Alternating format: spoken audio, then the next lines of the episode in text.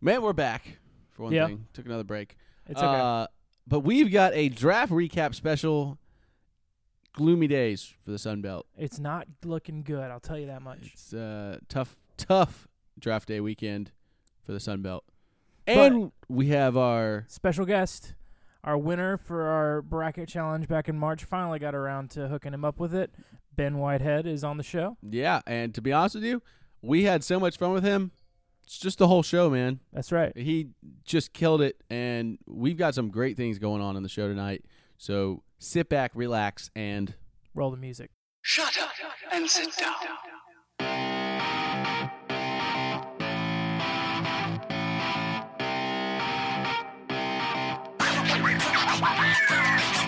welcome in to another exciting episode of the Bench Boys podcast. I'm Colin Cahill, I'm Thomas Gleaton. and we are the Bench Boys. This is our amazing show. Thank you for being here. While you're here, smash that subscribe button. You are here, you're listening. You, you obviously like us. You obviously like us. So Yeah. hit clearly. the subscribe. You get all the great things of being a subscriber, which I have no idea what they are, We haven't figured them out yet, but, but, apparently there's things. So enjoy them. Uh, like our ch- page on Facebook because that's there. Follow Yes. us on Twitter at the OG Bench Boys. we're kind of cool. We are a little. Yeah. I wouldn't go that far. Yeah. I'm a little modest. Eh, yeah. Just kidding. I'm not modest at all. I'm awesome. No, we've got a, a really good show tonight. We are really excited to have our bracket challenge winner uh, on the show tonight. That's right. Ben Whitehead. He has- won it all. He has been waiting a while, and uh, to finally get on the show, we finally get him on the show. So, And we are here, ladies and gentlemen, the moment that everyone has been waiting for. The winner of the Bench Boys NCAA Tournament Challenge, Mr. Ben Whitehead from Headland, Alabama. That's down in the Wiregrass. that's right. and uh, The no, 334. the 334, Mr. Ben Whitehead, he's obviously, and it was no sponsorships. I know some people think that because he obviously No, is yeah. the Ben on Sports Fact of the, of the day. No, Ben straight up won it, and uh, Fair heck, and square. heck of a run for him. Did I got to ask Virginia? That's who you picked. Did you did you were you were you sweating bullets like that first game when they were down to Gardner Webb like at halftime? I mean, you gotta understand, when I decided I was actually put in the bracket, I was like, I'm just gonna do this for fun. Because I don't ever think about actually winning these things. so, I just put it in, I was like, eh, I know a little on the basketball stuff, I mostly follow, you know, Troy and some Sunbelt stuff, but nationally I just look at, you know, big picture stuff. I was like, okay, Virginia number one, they're going, as far as I can take them. And, and I was like, crap, they were the ones that lost to UMBC last last year. Yeah. And then they were losing to Gardner Webb, and I'm like, oh no, oh no. And I was like, oh well, it's just my luck. And then they, you know, pull it out, and they're able to keep going. Yeah, But, I, I yeah. was. I think a lot of people were sweating bullets uh, with their. I, I just I don't get how they go. I mean, you just you just get hot, I guess, at the right time, and and they. I mean, what could have been if they get upset again? Like, but you know, obviously they go on and win a national title. I know there's a lot of Auburn fans down here that eh, Oh, yeah. aren't the biggest Virginia fans anymore. There, there Um, were plenty of Auburn fans in our. yeah, in our especially in our in our bracket, uh, there was a bunch of Auburn fans, uh, but Virginia did pull it out, and that is why Mr. Whitehead is here. Ben is a Troy grad. Uh, of what? When did you graduate from Troy? Was it 10? Oh no, 2009? So Nine. he was right in the middle of the illustrious run that the Troy Trojans had. Levi Brown. Uh, got to see some really good quarterbacks uh, while he was here, and you know, Ben, we were talking about that before the show. Uh, you can't, and, and let's just jump right in. You can't remember a time, and you've seen a lot of good quarterbacks come through this program, and you can't remember a time that a our QB room has been this stacked.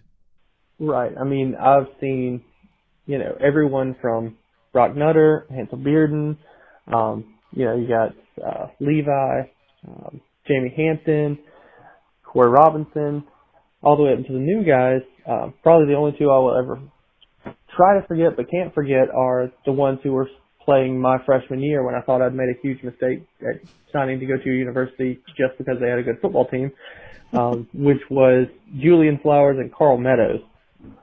We don't speak of them. yeah. Yeah, that was a.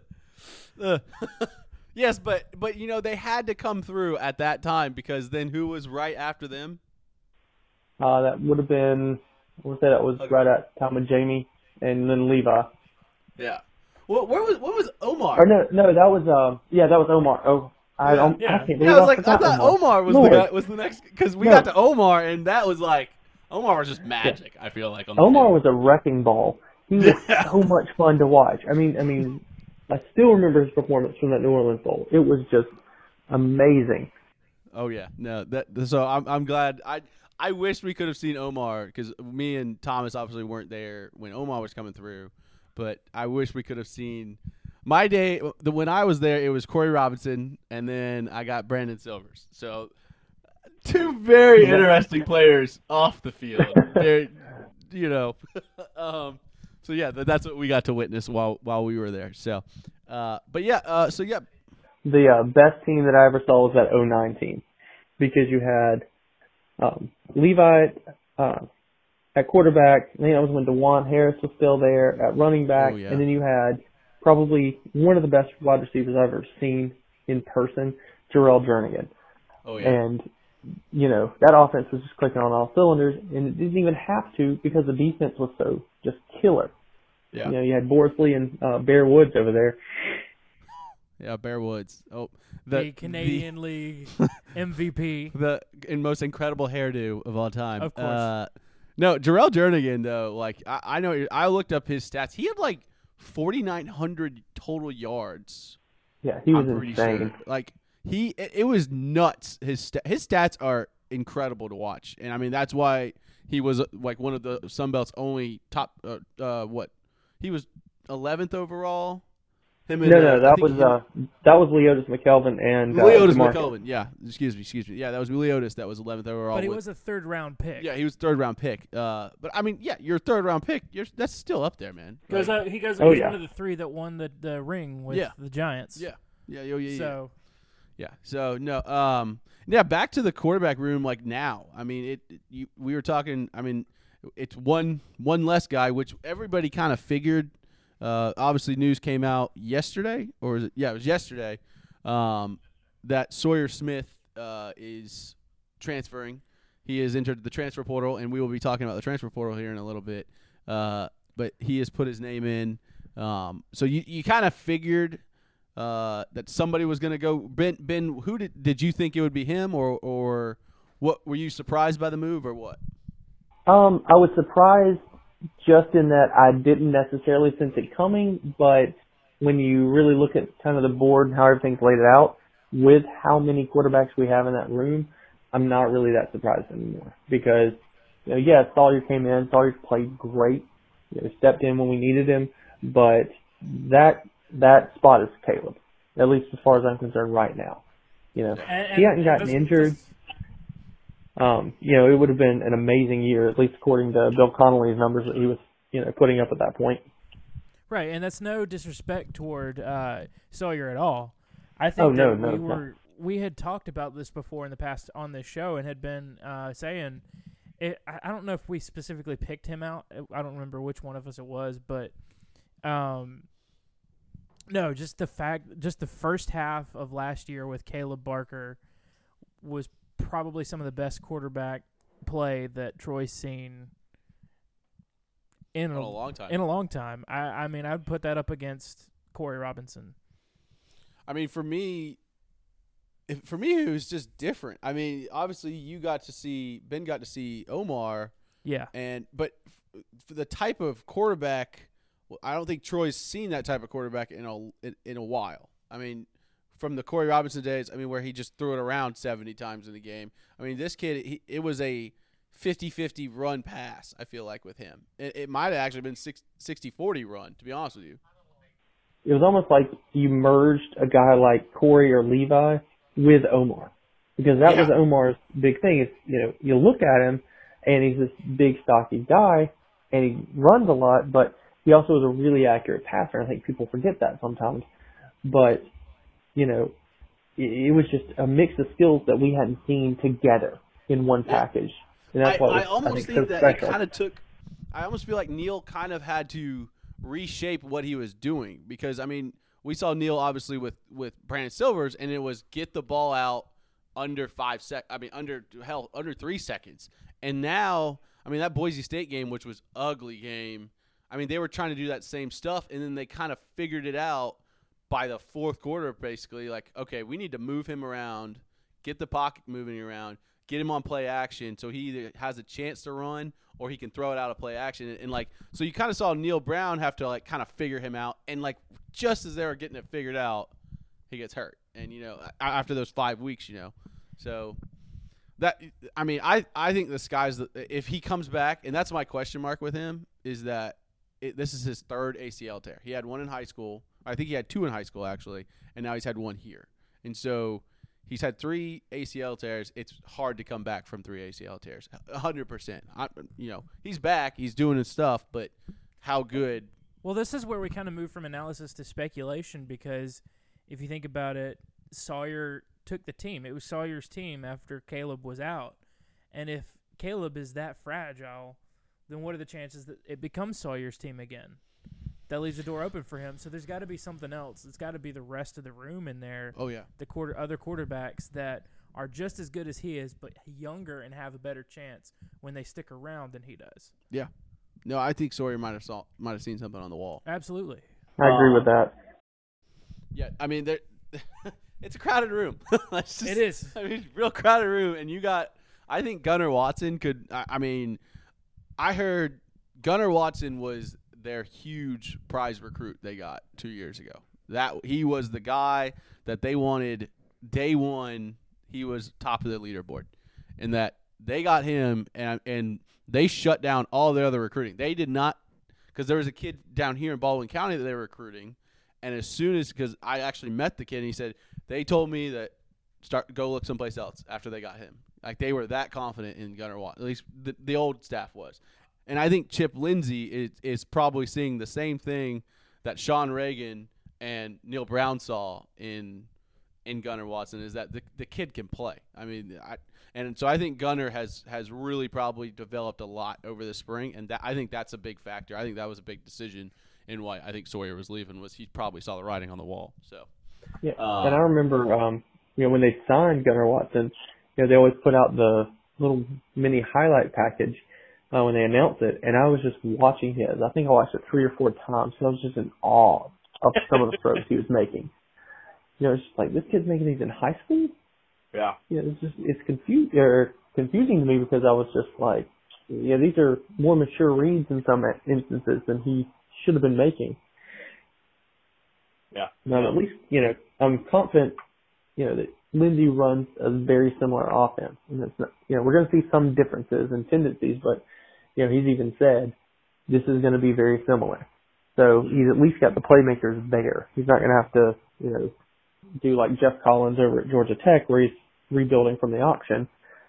You know, can just kind of adapt the philosophy and keep going. I did. I'm about to. I'm, I'm breaking it off the subject here, and and, and Colin already asked my, answered my question. But did y'all see the video from the spring day game? I I don't think Atlanta has been that loud in a long time. Not since the Braves the past October, at Yeah, least. Like At least. I mean, like- they were pumped the fact that this. I mean, I like that they played it off. yeah. Did you see it, Ben? No, no, I From haven't seen Georgia it. Tech's from Georgia Tech spring game, they line up, and then all of a sudden the quarterback takes two steps back into the shotgun, and then the stadium just erupts in craziness. I mean, it's like I mean, he he goes under center, and everybody's like, oh, oh no. And then I mean, they played it, man, and I I love that. I mean, Georgia Tech. Uh, I know they're ACC, but that that Atlanta. I mean, Georgia State's right there, but Georgia Tech could be a really good team if they have the right coach in there. Um, Absolutely. Oh yeah. Uh, but yeah, but no, that was.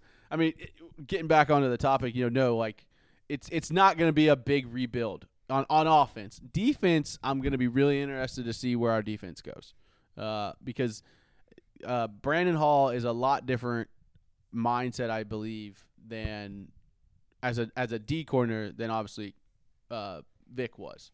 So it's going to be interesting to see where the defense, what the defense looks like, and and to me, I- mean, to you, um, you saw our defenses between in the championship years.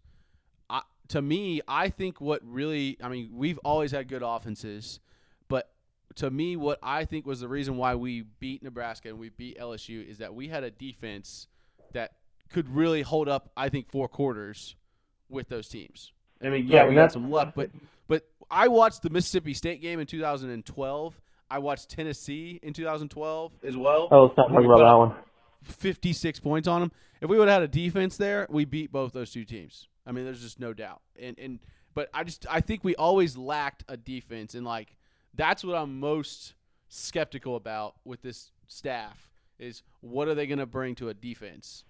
you know, my thing is, if they play it smart, they've already got most of the philosophy built in. I know Brandon Hall is going to want to do his own thing, but I think when you follow somebody like Vic, who has, you know, at least as a defensive coordinator, shown what he can do at many different schools. And, you know, I, I remember that defense we had in 04 whenever he was here. You know, we were, I want to say a top 25 defense that year, um, if I'm not bad mistaken. But Something like that. or no, it was actually actually it's top ten. I, I just saw it. So we were Oh, wow. top ten ranked defense in the nation in 2004, our first year in the Sun Belt, and that was all him. So whenever you know we got the news Neal was leaving, I was like, okay, I knew this was going to happen, and then they said Vic was leaving. I was like, oh no, no, mm that, yeah, that's, that's and that deal was our response too. That was, when I uh, that was when I was upset. yes. But uh, Uh, you know, I think if Brandon Hall can actually just bring some of that stuff over and continue it rather than trying to go with a drastic change, I think we'll be fine. Because we have the playmakers set, you know, already up in there, but you just got to, you know, stay the course. Well, did you did you get a chance to go to the spring game? I know it's a couple weeks out now, but um, No, I I had um, family Easter, so I Oh, wasn't able to no, I understand. I understand. Now there, I, I don't think either of us were able to go uh, that week either. But no, I I agree. It's I remember saying something to that effect too. Um, as long as he just keeps on doing the same thing with that defense, he's got the players. If he knows what he's doing, he won't change it too much. Um, that fire that fire ant uh, defense or whatever that he employed against Georgia Southern was just monstrous.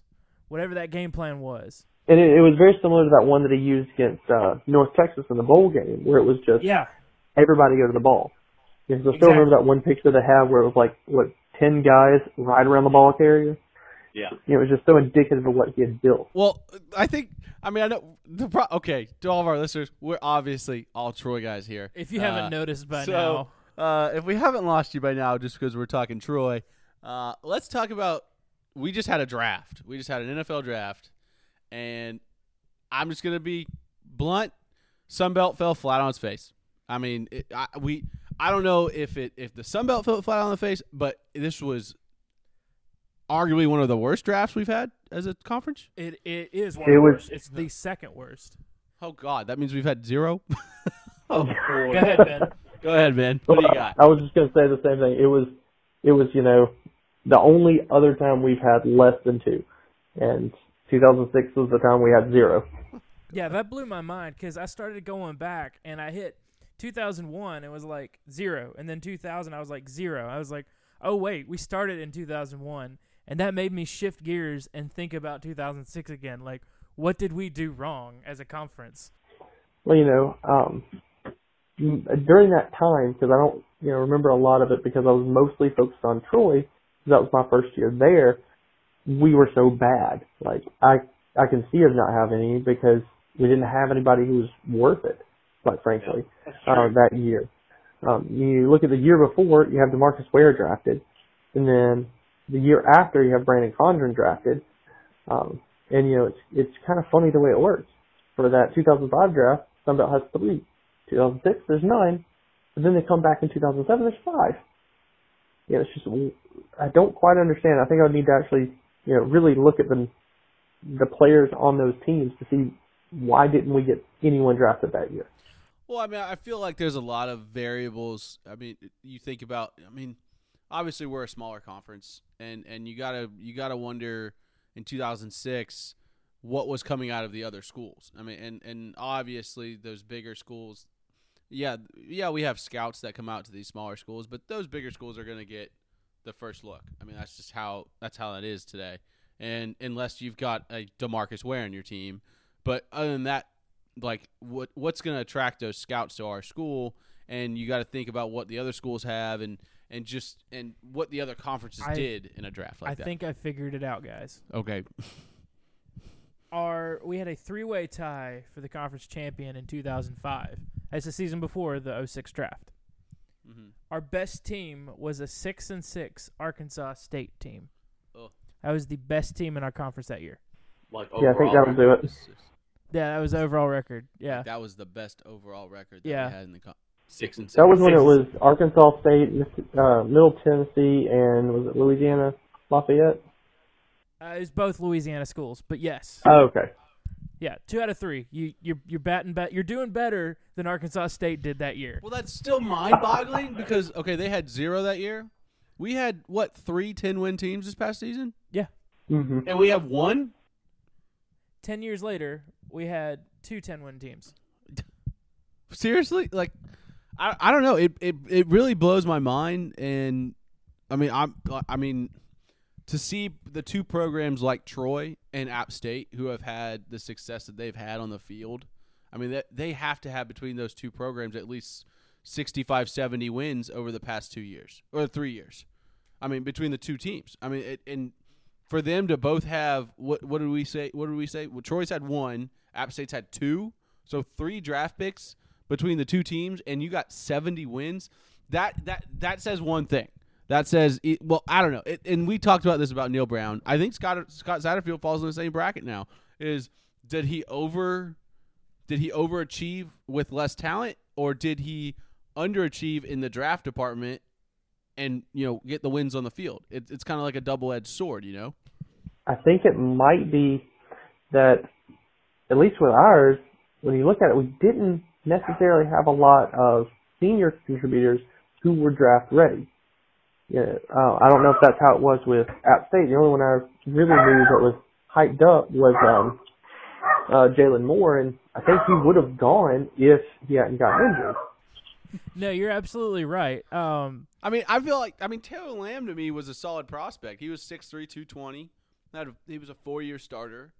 I mean, he, not even a sniff. I feel like you know Brandon Silvers. I mean, It- Justice Hansen. I mean, yeah, Justice Hansen was a solid player. Like, I mean, they're, they're, it's just it's kind of mind boggling the to see us not get draft picks for how well those two teams played on the field against premier competition, mind you.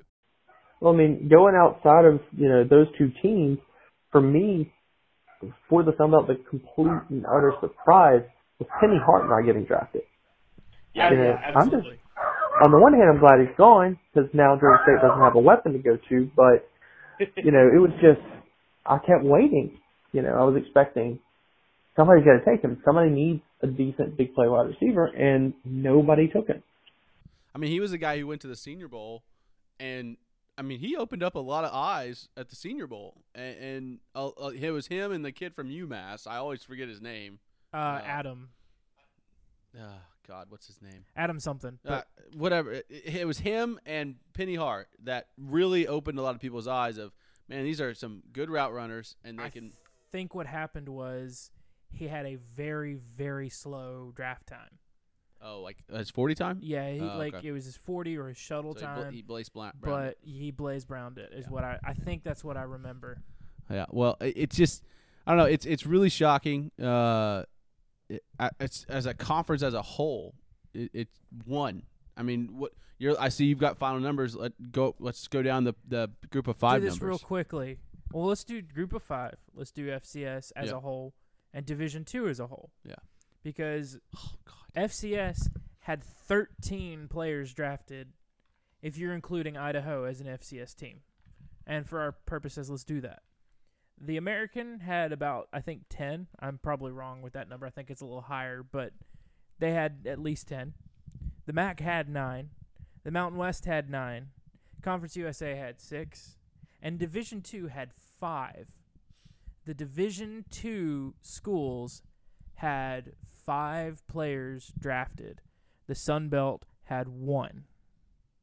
I mean, it just it kind of boggles my mind a bit. I mean, you know, I've seen instances where you've got some you know FCS or Division two players that come out and you know become huge playmakers. But um, I mean, I've seen a lot where also they get kind of dinged because of the competition level. But I just I don't know if you know are the Sunbelt is the Sunbelt not marketing the players in some way? Um, you know, I'll be honest, I'm ignorant on how that exactly gets done. Like, do they, you know, try and push these players to get them into, you know, the scouts' eyes? Um, but there's there's got to be something done. You know, this is to me.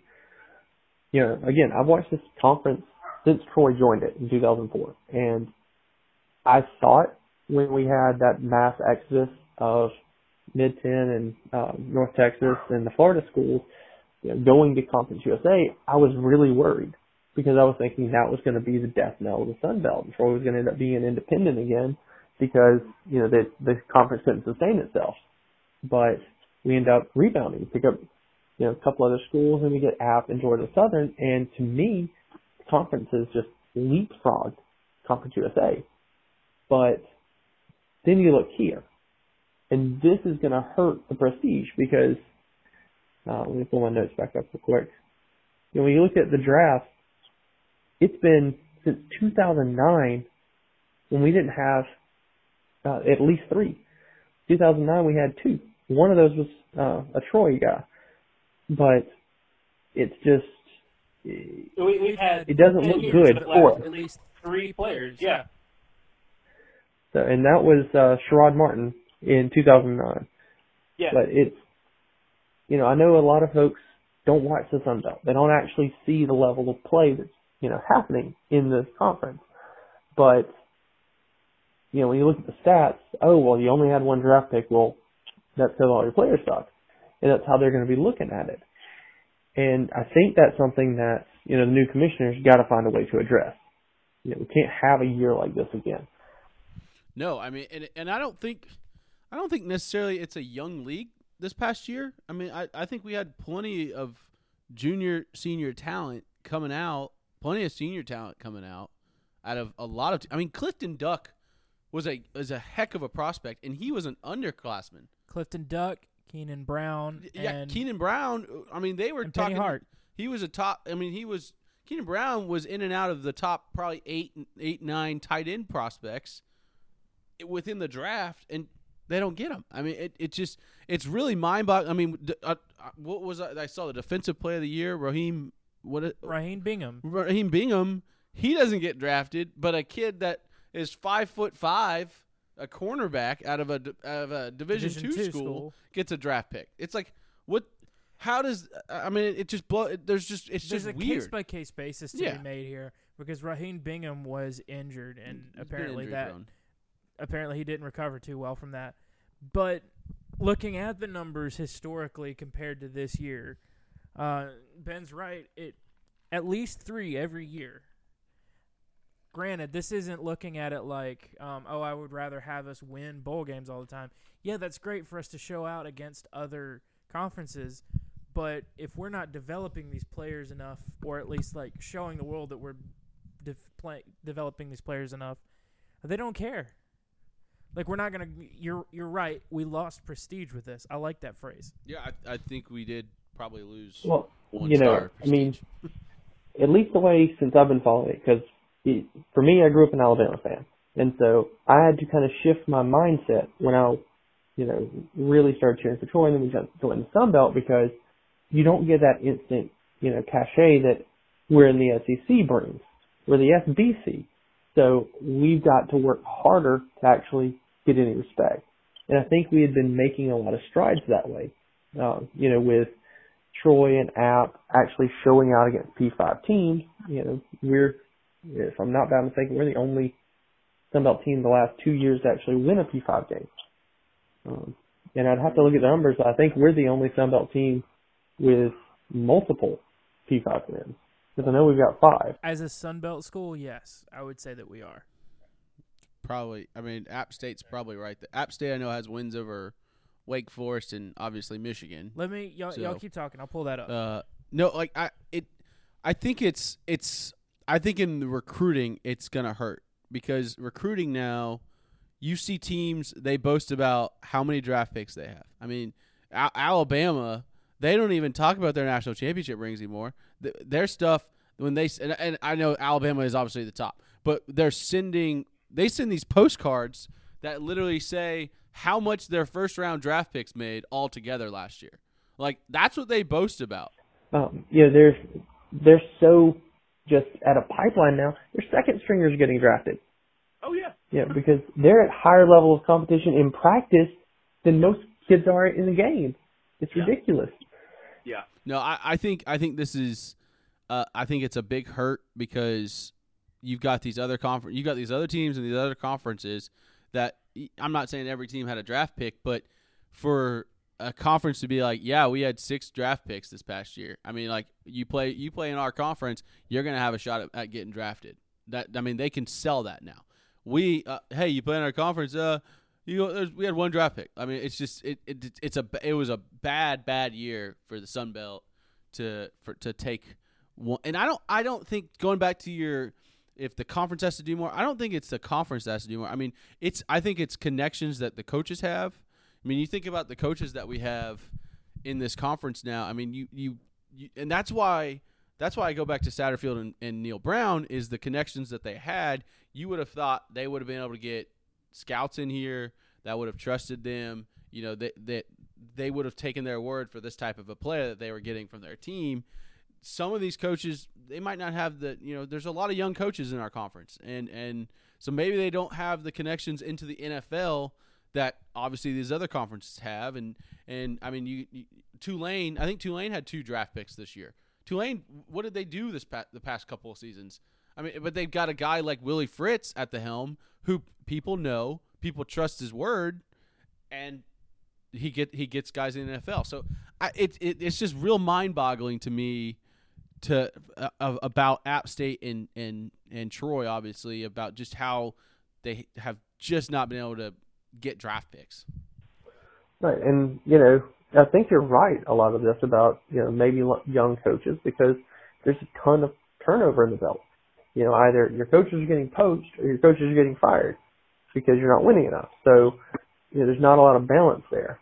But I still think no matter the coach, if you've got teams that are consistently winning 10 games, you know, it's not just a fluke season like, you know, Ball State a few years back, but you've got 10 win seasons back to back to back.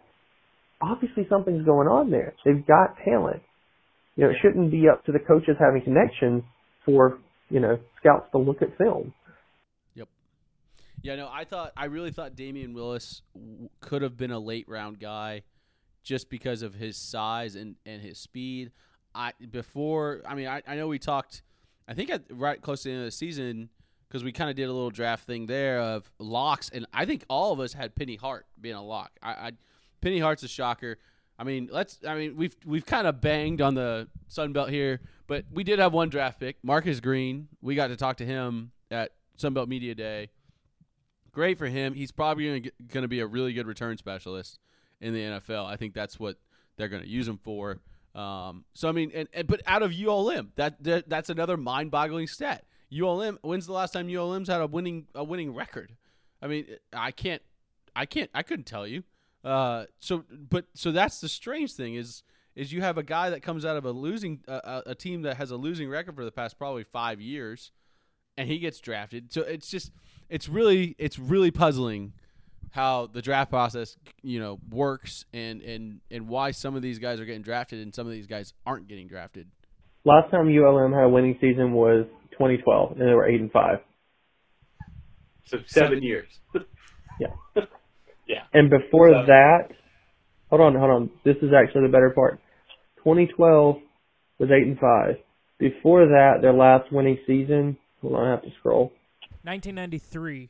1993 was other than 2012 was the only year they've ever had a winning record A winning Well- record above 500. above 500. So that's that's even more puzzling. Uh, uh, what? like, I guess I mean I guess wins losses we're, we're we don't have the formula, guys. Yeah. we're obviously doing something wrong. Yeah. Now, now while we're dogging on them, Okay. let's give them some credit. Yeah, I mean we were trying. All right, Oh, so I was ULM? looking into teams with power Sunbelt teams with Power Five wins. Okay. Since they're a Sunbelt school. Uh-huh. All right. Oh there- yeah, here- ULM. Here's your thing. ULM has had four. They are number two behind Troy with five. So ULM and Troy combined have more than the rest of the Sun Belt combined. They do have the most important one because that's the one over Alabama. Yep. You're right. You're absolutely right. Yep. They can forever talk trash that they beat Nick Saban. But I'm saying as a Sun Belt school, only Arkansas State and Georgia Southern, if as far as I could tell from my cursory look, mm-hmm. and uh, and South, Arkansas State, South, and uh, what was the other one I just said? Georgia Southern. Georgia Southern. Yeah. As far as I know, those are the only three teams that have a win over a Power Five team. Wow. Wow. That's just. I, I mean, that's that's great, but again, when it it doesn't translate into draft picks. I mean, at, at all.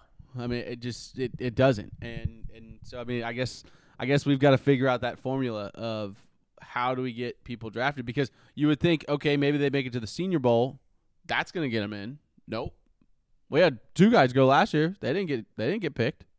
Uh, I mean, it, it- now he's in the NFL with with Brandon Silvers. Obviously, he took a different route, um, and we hope obviously he goes far. But like, I mean, Jeremy Reaves, Jeremy Reaves was in the Senior Bowl too.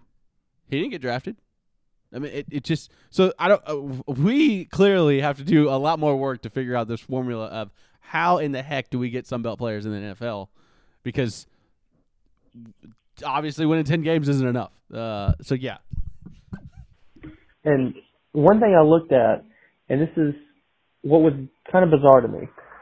I decided after I looked at what we had had as far as draft picks since um, since we had become a member of the Sun Belt, I started looking, or well, I I did it since 2001, since it was the same year that the Sun Belt started. Um, I was kind of deciding, you know, to see where I would go with this, and I realized of all the ones that we've had since you know, 2001, only one was not coached by Larry Blakeney. So then I went back and looked. Our first draft pick ever was in 1969.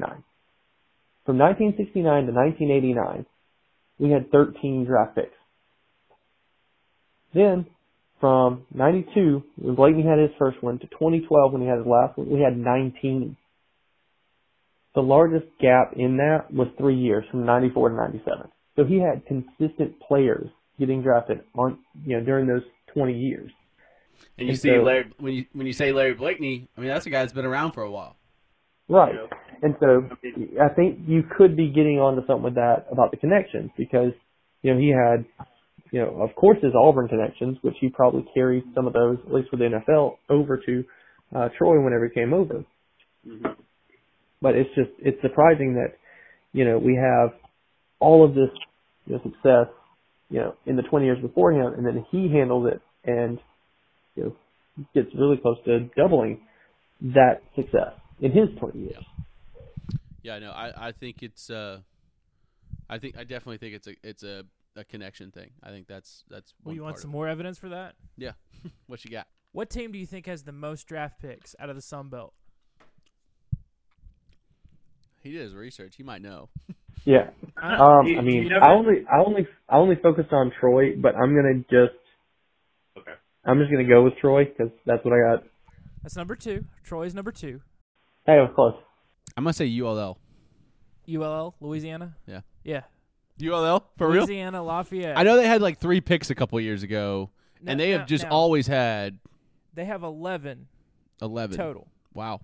They have on, now Troy has had three picks in one year. Okay. Nobody else has had any Okay, more no- than two. Did they have? They had two. Yeah. Because Yeah. a couple years they had the corner and the safety that went last year, or something like that. Yeah. Mhm. Um. But the Louisiana ULL. Lafayette has 11 picks, and they have only gotten two conference championships. One has been vacated. so, what do you, what does that tell you, Ben? I mean, it's, it's gotta be the connections because, you know, when you look at, at least the way I've always kind of, at least in my mind, measure prestige, it's, you know, how are you faring against, at least for, you know, Troy and Sunbelt schools, or G5, how are you faring against the P5? how are you faring at other G5 schools, and are you winning? You know, are you winning championships? And the other thing is the draft picks. So if those four things are all meshing, then you know, you're doing pretty well. Uh, so to me, if you're winning two championships over that time, still having 11 players drafted, then got to be a connection issue. Yeah. No, I, I, I think it's uh, it's bad for our conference. This is because we need to be expanding our reach, and us not being on. Was it wasn't it the most watched NFL draft I don't ever? know. I don't I, know. I think its ratings were through the roof. It, it was the most attended one. I know that they had like four million people come through that weekend, just to to be down there and part of their stuff. And the Sun Belt was mentioned one time, one time out of the entire draft. That's not good. That that just that does not grow your brand at all uh, on a on a global stage because that's what the NFL is He's- now. and he was mentioned toward the end of the day too. Yeah, uh, yeah. He was like what fifth, sixth, sixth, Sixth round. Sixth Yeah. round. So I mean, and again, nothing taking away. I'm not taking anything away from Marcus Green. Hell of a career. Congratulations to him. We are solely talking about the Sun Belt here, and and just the fact that that just no representation on the biggest day you could possibly have. And he's the bright shining star of that. He's the only, you know, Yeah. decent part of this Yeah, I, I draft when it comes to the Sun Belt. he's going to be my favorite player now. Yeah. On the Falcons, like Oh, he went to the Falcons. yeah, Oh man. Hey, hey, hey! gonna- Do not, do not besmirch the Falcons. There there will be no Falcons blasphemy. I'm not. I'm not. I'm just saying. I'm just like, oh yeah, you're definitely gonna like. It's more of like a, oh okay, like about uh, me. It's yeah. about me. That's Yeah. towards me. No, no, no. I'm not. Not dogging the Falcons. Not dogging the. Fa- they had a couple Iowa guys. He's on their dogging me for liking the Falcons. That's all. They had a couple Iowa guys on their teams. You, you don't understand. Like my first season, like you know how you finally understand football. Like you understand the actual Mhm. gameplay and what's going on. You're not just watching it to watch it. The first season I remember understanding the game was the 1998 season. So my Oh, first man. season of cheering for the Falcons, it's this whirlwind, perfect storm of the Dirty Birds and Jamal Anderson running up and down the field, and then they run into John Elway. and so, you know, I kept telling my kids a couple of years ago in the lead up to that very, very terrible day, I was like, y'all don't understand what's happening for me. I said, I've been through so much heartbreak with this team that I've been waiting for this. This is 20 years in the making. And the day after, like my first block kids came in and they just didn't say a word. There's like, finally one was like, are you okay? I was like, we're not going to talk about it. We're just going to get to work. Open your books I to page 56 and don't look up. Please don't even talk to me. Nothing. uh, yeah. Well, Ben, it's been uh, it's been a real. oh, you know what? We got one more thing. Let's do this real quick. Uh, we got some sleep. We we were talking about earlier. Who is our dark horse? Oh yeah, sleeper. We've we've banged on the Sun Belt for the entire thing, but uh, it's spring. It, well, I guess in Alabama, I guess we're in the summer now because it's already hit ninety apparently. Uh, but um, we're, we're halfway actually to the start of the new season. I actually saw today. Today, May first, we we are the halfway point between the end of the, the national championship game and the start of the new season. So we are halfway to the new season. Ben, right now, tell me a dark horse you got in the Sun Belt. I guess let's do divisions here. We'll do it real quick. Sun Belt West is the crapshoot division. So where who who do you got as a as a dark horse there? I'll say the dark horse. Give me, um, unfortunately, Lafayette, because you know Napier's been doing a lot of good things over there, and I really think that they're building something pretty special. Um, you know, he's using seems like he's using a lot of what he learned at Alabama and bringing it over. Um, that's what I was about to say. You you talk about connections. Connection to Saban is a pretty powerful one. I mean, I've seen kind of the players he's been um, he's been recruiting lately, and it reminds me. I was reading, um, I to it was Fourth and Gold, uh, a book about um, how Nick Saban kind of runs his team, and they talked about how they didn't necessarily draft the best player at the position. They best the or draft or sorry recruited the best player for that size at the position. And so they had size that they would look at, and that was just as much of a factor as the talent. Oh And so I've seen that because their linemen are huge. So I would I would say they're probably my dark horse for the West. All right. What about the East? Um, If, if there there is is one. I think, you know, Troy and App seem like they're so far ahead. Um, my slightly dark horse would be Southern because they're just a step behind. But my actual dark horse has got to be Georgia State because I think they just had a weird drop off this past year. Now they've got to find somebody to replace Penny Hart, but other than that, I think they've got a lot of pieces in play. Granted, Yeah. this is also Georgia State, so they could go ten and two as easily as they go two and ten. Yeah. So Oh, it's yeah. really, you know, just up in the air. Yeah, I, I think uh, I, I like the Georgia State pick. I think this is a do or die year for Shawn Elliott. Absolutely. This year. I, I, it's uh, Georgia State has they've got the the the location. They they they cannot be a team that goes out and wins three games a year. That's just you can't do that in Atlanta. I mean, you really can't. And and I think it, you talked about Penny Hart too. I think losing Penny Hart might help them. I think it, it forces them to not just be a one dimensional. We have to, you know, seventy percent of the time be throwing it his way.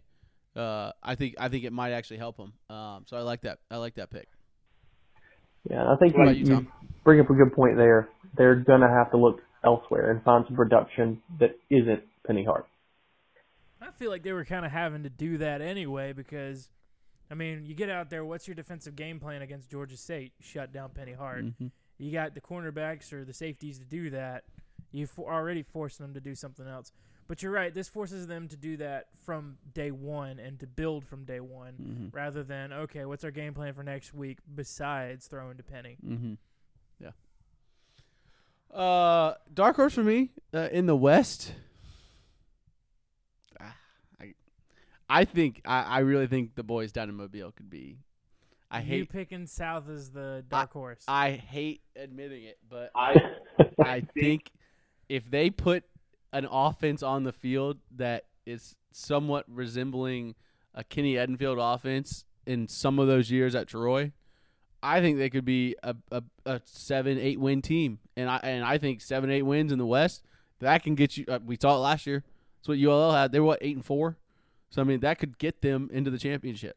I tell you two things about South that I like. I've been to one practice, so take this with as much salt as you would whenever I ever discuss salt, uh, South. Their they their transfer quarterback, that JUCO quarterback that ca- got coming in, is Mhm. just as good as Cephus, if not better. And you know, Cephus turned out great. Well, talent wise. But number two, they also have a very large catching tight end. Oh yeah, they do. Yep. And so that's that's an X factor in a lot of games. Mm-hmm. They're going to use him a lot because not only can he block, he can catch. And if you find him open over the middle, Mm-hmm. he's going to pick up a few extra yards by missing that first tackle. Yeah, no, and and actually, I, I said offense. I mean, their defense was atrocious last year. Oh yeah, that was the problem. I mean, they were really bad last year, but they they have a they have players on that defense that can make them good. But when you, play like how they did last year, that's why what they ended up, and they were still in ball games. That was the thing. So it's like they're they're just a head scratcher of a team. Uh, uh, for the East, I like Georgia Southern. I know that's kind of a easy pick, but I, it, I everybody was on their bandwagon last year, and I mean we kind of saw we we saw glimpses of really how good they could be. They're really experienced now. I mean they they have the most one of the more experienced quarterbacks in the league, if not the most experienced quarterback in the league this coming year.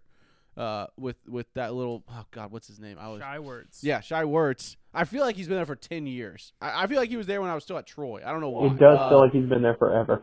forever. So, um, and their defense, I mean, they're big and fast, and I think their defense is getting just better. I mean, it was bad uh, two years ago, uh, but I, I think they're really, really good. They've got athletes just everywhere. So I, I mean, I think I think right now at this point in the year.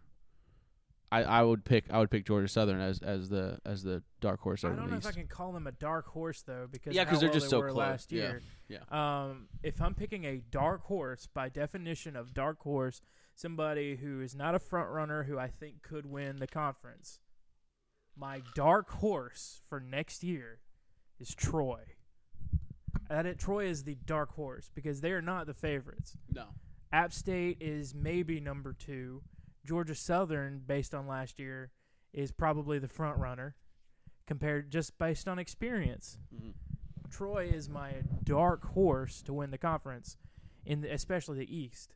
Um, in the West, same thing. I can't put Louisiana. I, I feel like I can't do that. That's just me Hmm. being nitpicky. I don't Mhm. think I can call them a dark horse because they won it last year. Mm-hmm. Um,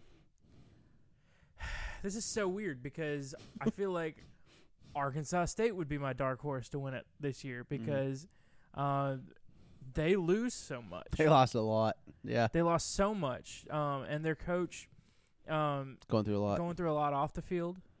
But I mean, he's always been good enough to get them to at least eight wins. So, um, my Somehow. my dark horse picks are my front runner picks from last year, Troy and Arkansas State. I mean, those are good picks. Solid picks. Well, Ben, you got anything else?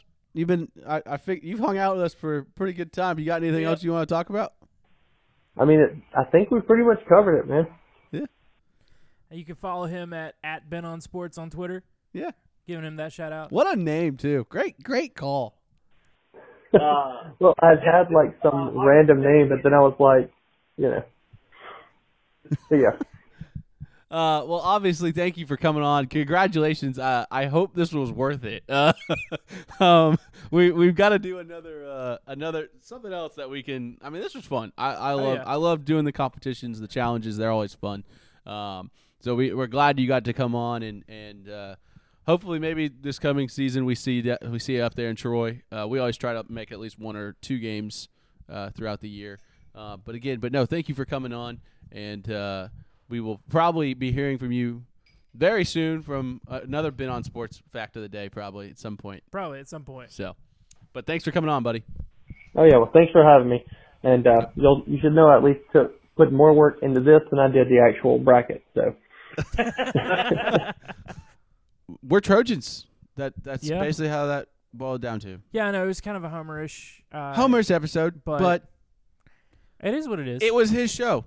It was. Granted, we did say like 20 minutes, but you want to we had a fun time with Ben. Ben's a We cool did. guy.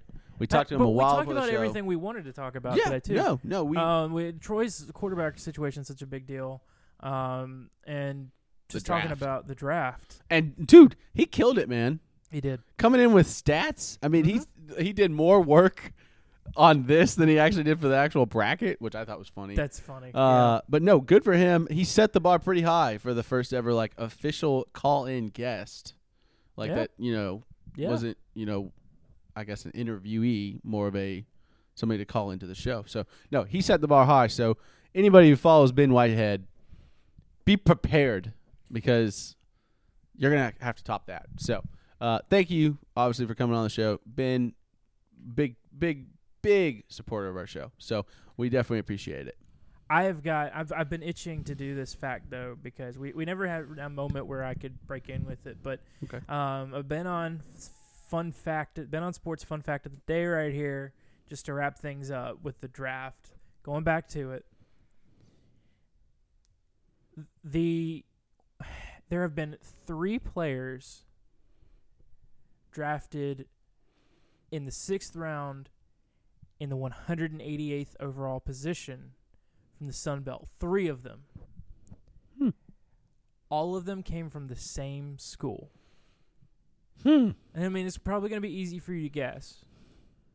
But what school do you think it is?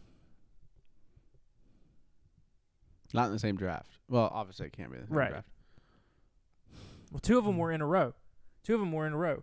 Um, in the years Do I- 2000 and the last two years, 2017 and 2018, Hmm. the 188th pick came from the same school, and it happened way back in 2005 as well. Same school, The ULL? Yeah. Okay. but the same I was just trying to think of school. teams that had draft picks. 188 That's pretty overall, insane. three different years. 188. Yeah. It's crazy. It's got to be a number there that like ULL like is like oh, that's Probably. incredible. I bet they didn't know about it until now. No, probably not.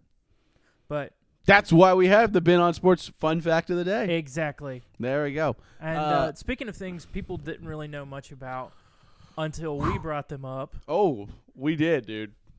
If you remember all the way back to our first episode, Literally the first. literally, we're coming up on a year now because this event's coming back around. We Mm-hmm. were talking about beach volleyball. the beach volleyball championships of the NCAA are right here down the road. Right down the road. in our backyard in Gulf Shores, Alabama. Which, if you didn't know, Alabama, yeah, they they have beaches. I didn't know if if any of our listeners don't know about that. Uh, I feel like our listeners know that, but Uh, yeah, hope so. Uh, no, the NCAA Beach Volleyball Championships hosted down in Gulf Shores. I, literally, this was one of the reasons why we started this podcast. Is that we loved doing, we loved bringing light to unique sports, and this is the one of the newest NCAA uh, sanctioned uh, sports. Yeah. and so th- that, like, I remember still talking to him, being like, "Dude, like, let's talk about things like this." And because it's it's it's just out out of the blue, and I know Yeah. football's our biggest season. I know Yeah. football's our biggest thing, but like, just to have that, yeah, like to have something as interesting as that. These are women who are going to college and getting paid to go to college to play a sport. Mm-hmm. They're a college athlete. They're a college student athlete, and ain't nobody know about their sport, Mm-mm. Especially this one. But especially this one. let me tell you something. These girls are straight up athletes, man. I believe it. You ever tried jumping sand? Yes, it didn't go well. You ever tried to run in sand? Yes, it didn't go well. It ain't easy. Yes, it didn't. I'm sorry. Wait, what? It is not. It is not easy. Uh, no. It and it's not. these girls make it look really easy. They are So super good. I guess the point of us talking about that is, uh, you're headed down there this weekend, aren't you? Uh, I should be able to make it Should down there. Should be able to make it down there. We have been credentialed. We do have credentials. We uh, our first ever national championship. Yeah. We've been credentialed. Big day for the bench boys. Oh, yeah. Surprisingly big. So yeah. yeah. So yeah, no, uh, we got credentialed literally for a national championship. So I I'm not gonna make it because I got work. yeah, we got work, but, But- we will. I, I might be down there tomorrow, which will be the when this at some point this weekend I will be down there. So, uh, but So- just to give everyone a quick update, there are eight teams playing in it. Just As always. quick format. Uh, USC number one overall team. A lot of West Western United States love here. USC taking on Stetson, number eight seed. LSU uh, Pepperdine is the five and four That's seed. California. Florida State and Cal Poly, three and six, and finally UCLA number two seed against Hawaii, the seventh seed. So UCLA, I believe, won it last year. I think they did. USC has had phenomenal teams. The two years ago when I covered this, uh, they had literally a set a a, uh, a team because you know they they're, they're in twos pairs of twos. They were undefeated. They had not lost a match in like three years. About that because remember all we, that? we were like that probably gonna win it all. And Yeah. They didn't. Oh yeah, yeah. But No, they Um, uh so no, the LSU always brings a really cool crowd. Florida State uh, being really close. those are the two biggest teams outside of Auburn and Alabama in this area. Yeah. So yeah, no, they and they bring they bring a fun crowd. It's going to be a fun weekend. No, we'll definitely next week's show I will have a full recap uh and just it's on ESPNU this year. So there you go. there you go. You can watch this. Look and see how beautiful these beaches are down here on the Gulf Coast, and uh, I guarantee you, you will be envious, and you will be making your way down as a listener to to come visit these beaches. So But until then, you can like us on Facebook. You can follow us on Twitter at the OG Bench Boys, and please, please, please smash that subscribe button. Uh, we're available anywhere your favorite podcasts are found, and if you're found yourself in a place where podcasts are found and we're not there, tell us. We're Tweet gonna get us. there. We're gonna get there.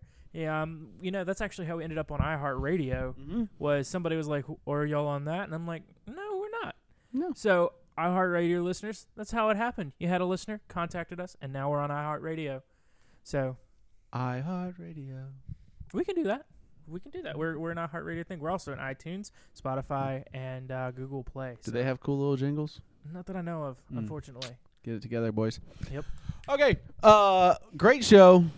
Really good show. Super excited. Glad to be back. Yeah.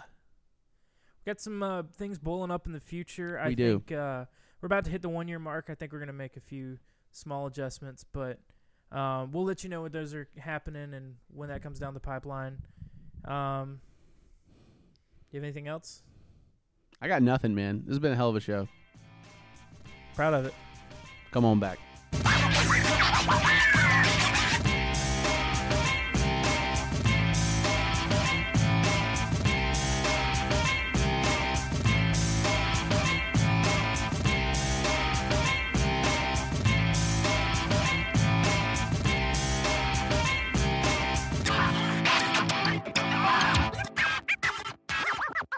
Bench Boys is a part of the Forgotten Five Network.